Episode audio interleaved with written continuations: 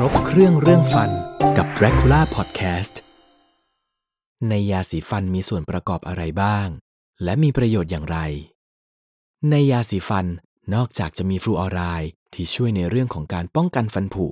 แล้วยังมีพวกสารที่คงความชื้นทำให้ยาสีฟันไม่แห้ง บีบใช้ได้ง่าย ถ้าเรากลิ้งยาสีฟันดู จะเห็นเป็นเม็ดทรายละเอียดละเอียด ซึ่งเรียกว่า สารขัดฟัน เพื่อช่วยขจัดคราบแบคทีเรีย หรือคราบสีที่ติดอยู่บนผิวฟัน ออกง่ายมากยิ่งขึ้น บางทีก็จะมีการแต่งสี แต่งกลิ่น แต่งรสชาติ ให้เราแปรงฟันแล้วมีความสุขสนุกสนาน กลิ่นที่ใช้ในยาสีฟันบ่อยๆ เช่น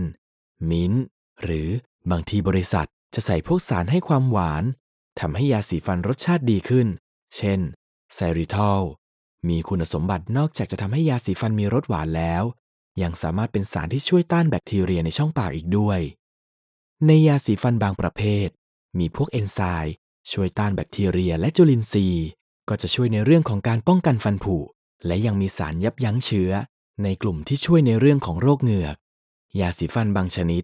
ยังใส่สารที่ช่วยลดอาการเสียวฟันให้น้อยลง ฉะนั้น ยาสีฟันหนึ่งหลอด มันก็จะมีสารพื้นฐานใกล้เคียงกัน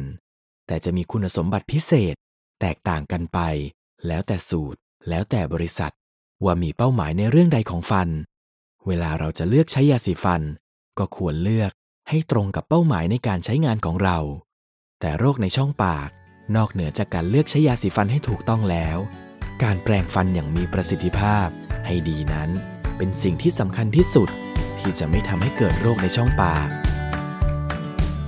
และพบกับเคล็ดไม่ลับการดูแลฟันเพิ่มเติมได้ที่ dracula.com